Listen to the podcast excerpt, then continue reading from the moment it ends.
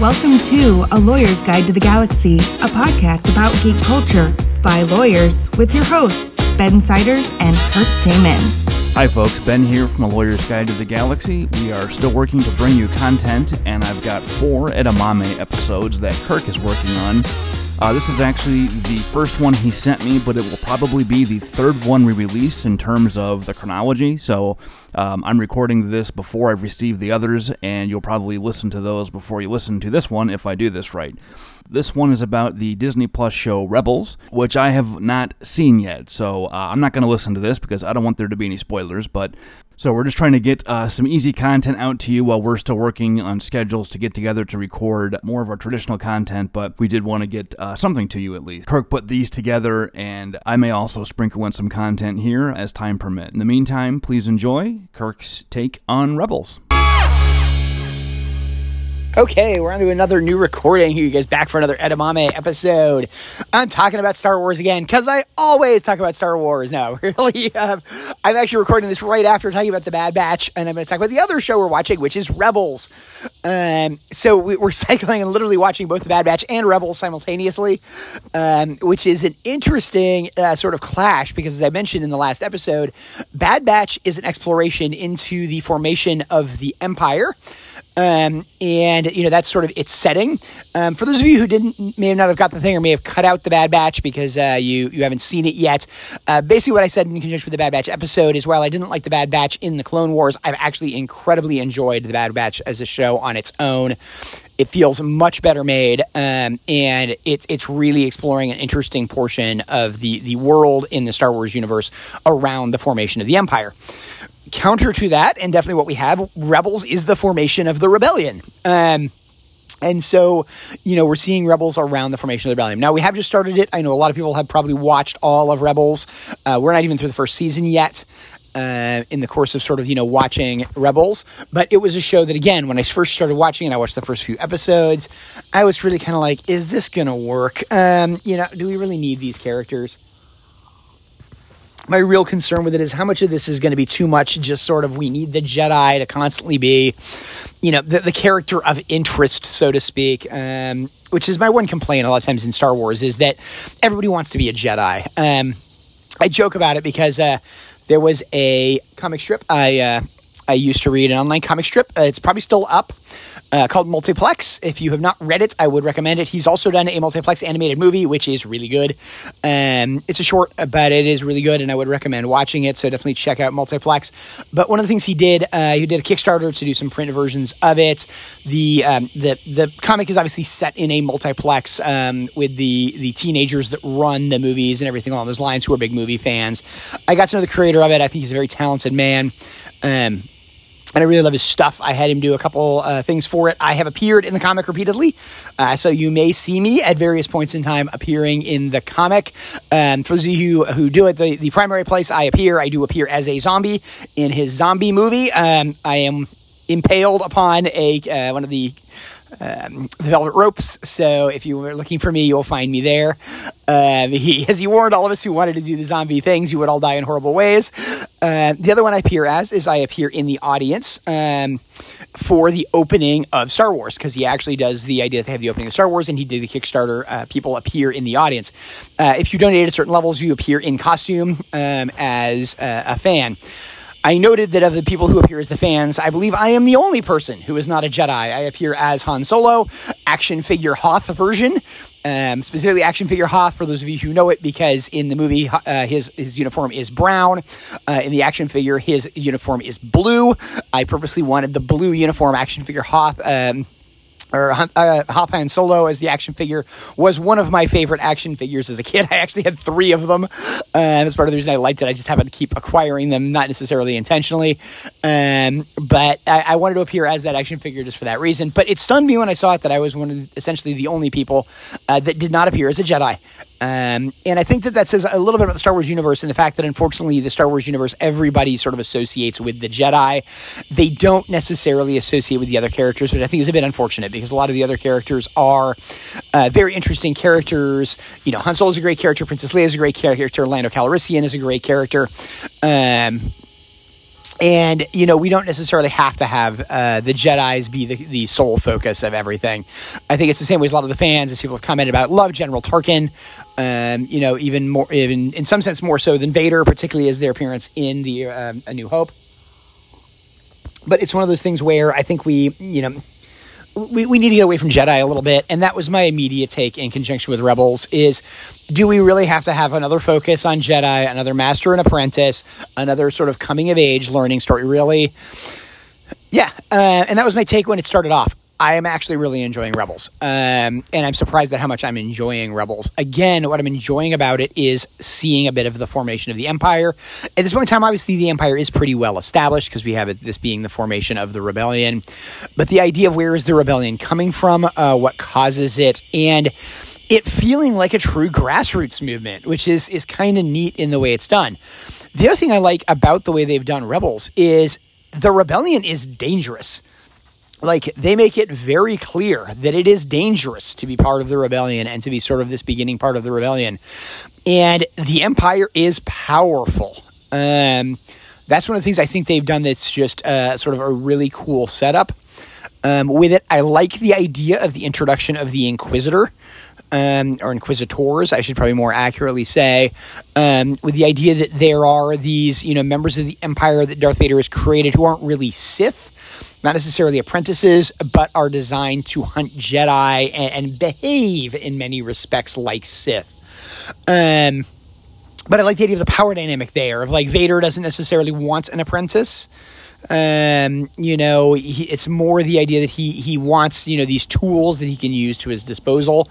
Um, and obviously, part of the reason Vader wouldn't want an apprentice is you know there can only be two Sith, um, and the Emperor is obviously you know his master, and so he can't necessarily have an apprentice. Um, but yeah, I think it's one of those things that has been. It, it does a very good job uh, in its its methodology of introduction. I have enjoyed Rebels, um, and it surprised me how much I've liked the characters. I was a little worried as to where the characters going to clash with what we've seen from sort of later presentations of them. You know, obviously, one of the people we've seen it is a Mandalorian. Um, but she doesn't seem to necessarily clash with what we've seen in conjunction with the with a future Mandalorians, like in the Mandalorian, um, and even the the stuff in Clone Wars, which obviously came before, um, you know, Rebels in the time that it was made. Um, but at the same time, she's not a, a stereotypical Mandalorian. You you, it's clear she's kind of a bit of a rebel. Uh, pardon the pun, um, and and and one of those things with it. But I have really enjoyed um, watching Rebels, and it's surprised me. Um, about the only thing I can say I don't particularly like about Rebels is that the, the animation style is not quite my thing. I've enjoyed some of the other animation um, a little bit more in some of the animation styles, and I don't know exactly what it is. I think it's brighter. I think that's the thing with it. Um, and to me, it's it's Star Wars is a little bit more of a of a grimdark universe. Um, it's not Blade Runner by any stretch of the imagination, uh, but I think it does have a bit of that. Um, you know, sort of. It definitely has a western feel, um, which has a gritty, dusty. Uh, type of feel. I think they have done an incredibly good job of preserving that in The Mandalorian. Um, I think they've done a great job of preserving that. The Bad Batch we talked about earlier. Uh, this to me, Rebel seems a little too bright. I mean, Clone Wars was also bright, but Clone Wars was sort of at a happy point uh, in the Republic, so to speak.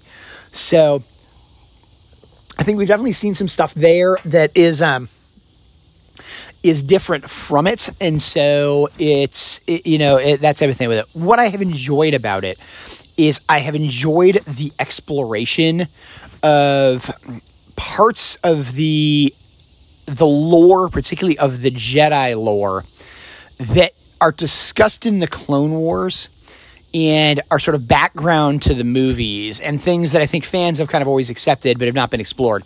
The perfect example I talk about here is the Jedi Temple. Um, when they go and find this sort of abandoned Jedi temple, and the idea of how is it that rebels are making lightsabers? That you have these idea that there are still Jedi out there, there are ones that were not captured, um, which helped found the rebellion.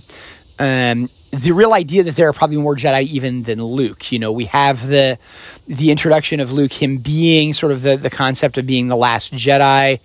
Um, uh, in Star Wars and that kind of being the thing that he is the sort of last person. He's just the, in, in some sense, you're getting the person he's just the most important uh, because of who he is. Whereas there are more, um, at least the beginning of the rebellion, there are probably more uh, during the original trilogy arc. You get the impression there may be more Jedi out there that are kind of fighting private battles, maybe their own things. Um, the the nice thing about that and the things I think that definitely you know introduces is it makes the the existence of Ahsoka you know much more reasonable. Um, you know, in the idea that Ahsoka is still out there. There are other Jedi out there. And she even says in conjunction with the Mandalorian, there are so few of us left now. So not the idea that, that Luke is the only one, but there are still more. The things that I like about that is it allows for the idea of exactly how does Luke improve his powers um, you know, could he have had a mentor? It also introduces the, you know, hey, the, the fact that, you know, he's got this school um, for for Jedi in the sequels. You know, again, there are Jedi out there. Um, we have seen the scene, um, you know, where we have the uh, the young boy um, on the, the casino planet, the casino planet, and the um, the war suppliers, uh, in conjunction with it, with the idea that you know is clearly you know using the Force, and we have Jedi. So the thing that I kind of liked about it is the idea that you know the Jedi Temple, even in the prequels and in what they present as sort of you know things in the Republic, was not all the Jedi. Like there are Jedi still out there that may not necessarily know what they are. Um, that you know even to the extent as we're talking about sort of the, the period of rebellion, the original movies, rebels, sort of things like that, um, they are the you know they are out there. They they they're even being trained as Jedi by other Jedi. We have this kind of wandering knight uh, type of feel being introduced much more so than again sort of Luke being the lone hero. He's the last of the Jedi. He's this incredible thing. It's more the he's the lone hero because he's the son of Anakin, not because he's the only Jedi. Um, and you know, and Anakin being who he is uh, in Darth Vader becomes a central focus of the Empire, and therefore we have uh, Luke being you know what he can be so uh, that's one of the things I, I, have kind of enjoyed about it. I've also really kind of enjoyed the idea of you know, lightsabers being personal. And what does it mean to build a lightsaber? Um, and and how do you pick what lightsaber to build? So i've really kind of enjoyed that um, aspect of it in the fact that you know, our main character's lightsaber is, is completely different from everything else we've seen. I mean, I love the fact that it incorporates a blaster. I mean, I just think that's kind of a, a great concept, um, you know, as to what they have with it. It looks nothing like um, any of the other lightsabers that we've seen out there, uh, other than the fact that, you know, it has a sword handle. Um, but yeah, it's it's those kind of things of what I've enjoyed about Rebels. Um, and again, I've enjoyed the idea of the foundation of the rebellion, seeing again sort of earlier days of the Empire. Um, but now we're really seeing the Empire sort of almost at the height of its power. You know, they're obviously at this point in time building the Death Star, um, or presumably, you know, building and designing the Death Star. We have, you know, the events of Rogue One, um, you know, still to come. And so, it, again, it's it's one of those things where, you know, you really have this idea of how do you fight back against this extreme power um, that that knows everything, that has everything, and you know part of the reason they, they get away with it and they fight back against it is it's it's a big bureaucracy. Um, you know, it can't necessarily be everywhere at once. You don't necessarily have every commander being completely competent. You don't necessarily have every commander being entirely on board. Um, you know, and that kind of thing uh, being cool. Uh, the other thing I've actually enjoyed, and it's it's a thing across it, it's not so much Rebels, but it just struck me as one of the things I've enjoyed across all of these shows, is the ideas of junk planets. We're starting to get much more into this idea that there are like literally planets that are just junkyards. Um, of stuff. It's something we appear in The Mandalorian. It appears in The Bad Batch. Um, I believe we've had one appear in Rebels. I'm trying to remember if that was uh, in the particular Rebels show that I'm thinking back of. Uh, but I'm actually kind of appreciating that as a um, as a thing for it. Is it's the, the idea that these things exist and that they're important. Um, we had one in Clone Wars too. Um, and you know the, the, the, Empire produces just in a lot of trash, uh, and again, sort of some of the the daily, you know, back to back things of the idea of just this. What does it mean when you talk about the idea that you have you know life in the in the Empire in the um, Republic in the Rebellion, whatever you want to say, that's just on this enormous scale. Um, you know, the fact that there are planets dedicated to things like being junk heaps um, because you know we need some place to put it. So yeah, that's sort of been my take of it. I'm not going to go into as much of, Rebe- of Rebels. We haven't watched uh, episode of Rebels as much recently. We've been watching more Bad Batch uh, recently to get caught up. Um, but again, I just wanted to sort of comment about it. I've, I've, enjoyed Rebels. It's been an interesting show to me, and it'll be interesting um, to see where it goes from here.